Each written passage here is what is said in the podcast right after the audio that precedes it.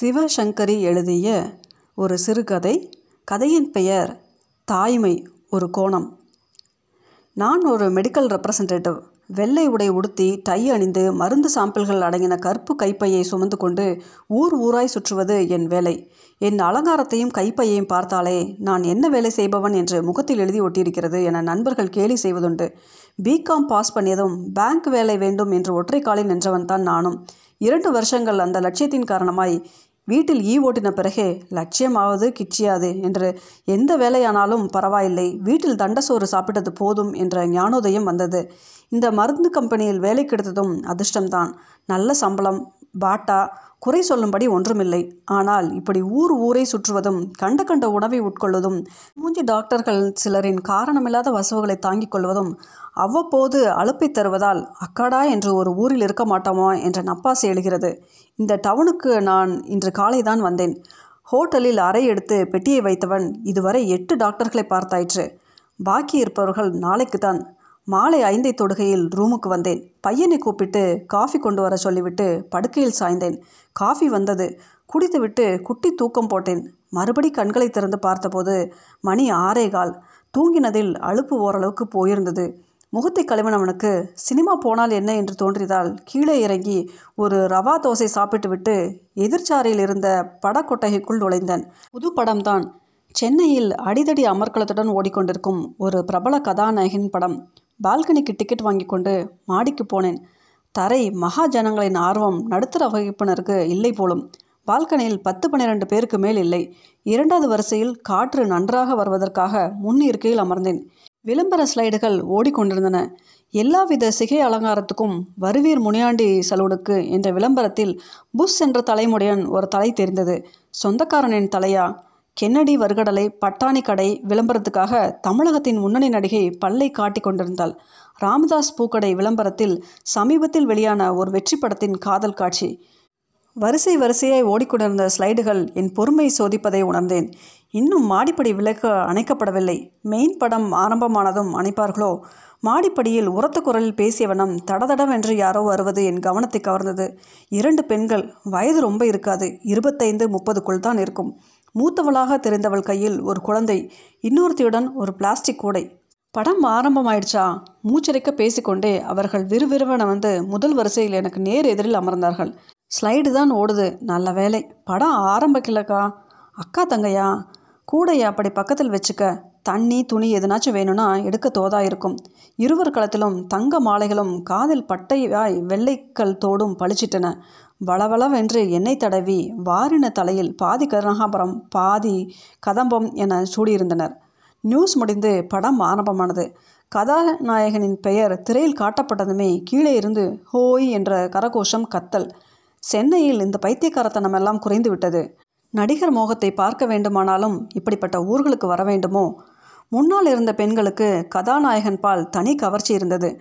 Title முடிந்து கதாநாயகன் பாரவண்டி ஒன்றை இழுத்துக்கொண்டே பாடும் பாடலுடன் படம் ஆரம்பமானதும் இருவரும் சிரித்தும் நாணிக்கோணியும் தங்களுக்குள்ளேயே பேசிக்கொள்வதில் தெளிவானது. படம் தொடங்கி பத்து நிமிஷங்கள் ஆகியிருக்காது. குழந்தை சினுங்க தொடங்கினான். எம்மா எம்மா என்று தாயின் தாடையை தன்னை பார்த்து திருப்பினான். தே சும்மாயிர் பாபு. அங்கே பாரு. எம்புட்டு அழகா ஆடுறாரு பாரு. குழந்தையின் கவனத்தை அவள் கதாநாயகனுடன் திருப்ப முயன்றாள். ஒரு வயது குழந்தைக்கு அதெல்லாம் புரியவில்லை. மா மா என்று மெல்ல சினுங்க தொடங்கினான். தேவகி அந்த பால் புட்டியை எடு. அது குளரா இவனுக்கு பசி வந்துடுச்சு. பால் புட்டியை பையனின் வாயில் சொருகிவிட்டு மீண்டும் படம் பார்ப்பதில் ஆழ்ந்து போனாள் அவள். பாலை குடித்த பையன் மா பாப் தா என்று பேசத் தொடங்கினான். கொஞ்ச நேரத்தில் பையனுக்கு படம் அழுத்து விட்டது. மா மா என்று மறுபடியும் உறக்க அளவே தொடங்கினான். பாலை குடிச்சிட்டு உறங்கக்கூடாது சனியன். தேவகி அந்த பொட்டலத்தில் பிஸ்கோத் இருக்கு எடு. பத்து நிமிஷத்தில் பிஸ்கோட்டை காலி பண்ணிய குழந்தைக்கு இருட்டை பார்த்தால் பயமாக இருந்ததோ என்னவோ. எம்மா எம்மா என்று பெரிதாக கத்த முற்பட்டான். இந்தா இங்கே பாரு தோ பாபு பாபு பையா. அம்மாவின் குழுக்களும் கொஞ்சலும் சரிப்பட்டு வராமல் பையனின் கத்தல் பெரிசாக போனது. தேவகி இந்தா கொஞ்சம் வெளியில் எடுத்துகிட்டு போய் வச்சுக்கிட்டு வா. எந்திரு. படத்தை சுவாரஸ்யமாக பார்த்து கொண்டிருந்த தங்கை போக மனசில்லாமல் எழுந்திருப்பது புரிந்தது. வாசற்படியில் நின்று ஹோ ஹோ என்று பையனை குளிக்கியபடி எட்டி எட்டி படத்தை அவள் பார்த்தாள். கொஞ்ச நேரத்தில் பையன் சமாதானமடைந்து போகவே மீண்டும் உள்ளே வந்து அமர்ந்தாள். திரையில் கதாநாயகன் நாயகுடன் கனவு காட்சியில் ஆடி ஓடி பாடி கட்டியணைத்து சாகசங்கள் புரிந்து கொண்டிருந்தார். என்னம்மா ஆடுறாருக்கா என்று தங்கையும் இவருக்கு வயசாடுச்சுன்னா நம்ப முடியுதா என்று அக்கா கரையும் கேட்பது எனக்கு கேட்டது. இவர்களின் ரசிப்பு குழந்தைக்கு இல்லை. மறுபடியும் சினுங்க தொடங்கினான். சூடான டீ காஃபி வடை படம் ஓடிக்கொண்டிருக்கையிலே குறுக்கும் நெடுக்குமாய் போன காஃபி பையனை அழைத்தாள் அக்கா. பால் இருக்குதாடா தம்பி? இல்லைங்க. காஃபி டீ கொண்டாரவா ஒரு காபியை இந்த பாட்டிலில் ஊற்றி கொண்டு வரியா? குழந்தையின் பாட்டிலை நீட்டினாள். ஐந்து நிமிஷத்துக்குள் காஃபி வந்தது. அவனிடமிருந்து ஒரு வடை ஒரு பன் இவற்றையும் வாங்கி கொண்டாள் அவள். குழந்தை காஃபியை கொஞ்சம் குடித்த பிறகு இனி வேண்டாம் என்பது போல் வாயிலிருந்து பாட்டிலை தள்ளிவிட்டு அழத் தொடங்கினான். இந்த பாபு பன் வேணுமா? பன். சனியனை படம் பார்க்க விடாமல் தொந்தரவு பண்ணதே பீடை. தோளில் குழந்தையை சரிந்த வண்ணம் அதன் கையில் பண்ணை கொடுத்தாள். வீட்டில் நேரத்துக்கு தூங்கிடும். இன்னைக்கு பார்த்து ரோதனை பண்ணுவது நாய் சனி. தாய் மொணமணப்பது எனக்கு தெளிவாக கேட்டது. பண்ணை தின்றதும் குழந்தைக்கு தூக்கம் வந்துவிட்டது தாயின் தோளில் சாய்ந்தவரே தூங்கி போனதை அந்த துணியை தரையில் விரி தேவகி என்று தங்கையை துணி விரிக்கச் சொல்லி தரையில் நடைபாதையில் போட்டாள் அவள். கொஞ்சம் அமைதியுடன் நான் படம் பார்க்க தொடங்கினேன். கதாநாயகன் ஒரு வாராக பத்து எதிரிகளை அடுத்து நொறுக்கி கொண்டிருந்தார். எனக்கு போர் அடித்தது. கால் அருகில் ஏதோ குறுகுறுவென்றதால் தடக்கென்று குனிந்து பார்த்தேன். எலி ஒன்று ஓடியது.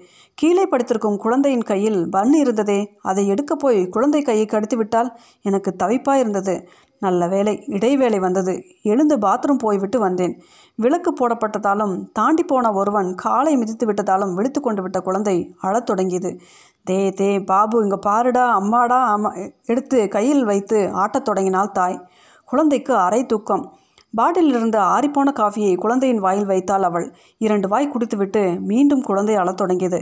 இன்னாக்கா இவன் படம் பார்க்க விடாமல் ரோதனை பண்ணுறான் ஆமாம் உனக்கு தான் படம்னா பிடிக்குமே. இவனை வச்சுக்கிட்டு எப்படி பார்ப்ப அத்தான் வந்தாருன்னா எனக்கு கவலை இல்லை. இன்றைக்கி உன் தங்கச்சி ஊர்லேருந்து வந்திருக்கே கூட்டிகிட்டு போகணுன்ட்டாரு அவர் வந்து வெளியே வச்சுக்கிட்டு நிற்பார் எனக்கு கஷ்டமில்லை. அக்கா தங்கை பேச்சிலிருந்து அவர்கள் குடும்ப விவகாரமும் எனக்கு ஓரளவு பிரிந்தது. தாயின் மடியில் உட்கார்ந்து மலங்க மலங்க விழுத்த குழந்தையின் வாயில் வடையை கிள்ளி வைத்தாள் தேவகி. குழந்தைக்கு வடையின் ருசி பிடித்து முழு வடையும் சுவைக்கத் தொடங்கியது. லைட் அணைக்கப்பட்டு ஸ்லைடுகள் காண்பிக்க ஆரம்பித்தார்கள். தோளில் போட்டுக்கொண்டு தட்டி தூங்க வைக்க நினைத்த தாய் அக்குழந்தையை தோளில் சார்த்தின வேகத்தில் குழந்தையின் முகவாய் சீட்டின் பின்பக்கம் இடித்து வலியின் காரணமாய் குழந்தை வீரிடத் தொடங்கியது. குழந்தை அழும் காரணம் தாய்க்கு புரியவில்லை. டே ராசா பாபு ஏன்டா அழுவுற? வடை கீழே விழுந்துடுச்சா? டே குழந்தையின் அழுகை குறையவில்லை. கதாநாயகன் நாயகனும் திருட்டுத்தனமாய் கல்யாணம் பண்ணிக்கொண்டு திரையில் முதலிரவை கழித்து கொண்டிருந்தார்கள். பீடை மூதேவி வாயை மூடு வாயை மூடு சனி எள முதலிரவின் இனிமையை பார்க்க முடியாத கோபத்தில் குழந்தையை பளிச்சென்று இரண்டு முறை அறைந்தாள் தாய். அழுகை பெருசாகி போனது. சனியனை கொஞ்சம் வெளியே தூக்கிட்டு போயேன் தேவகி. ஐயோ என்னால் முடியாதுக்கா. சும்மா சும்மா என்னையே சொல்கிறேன் நீ போ. தங்கை மறுத்து விட்டாள் அக்கா கறிக்கு கோபமான கோபம். விருட்டென்று எழுந்து வாசலுக்கு போனாள். வாயை மூடு மூடு. மேலும் ஒரு அடி குழந்தைக்கு கிடைத்தது.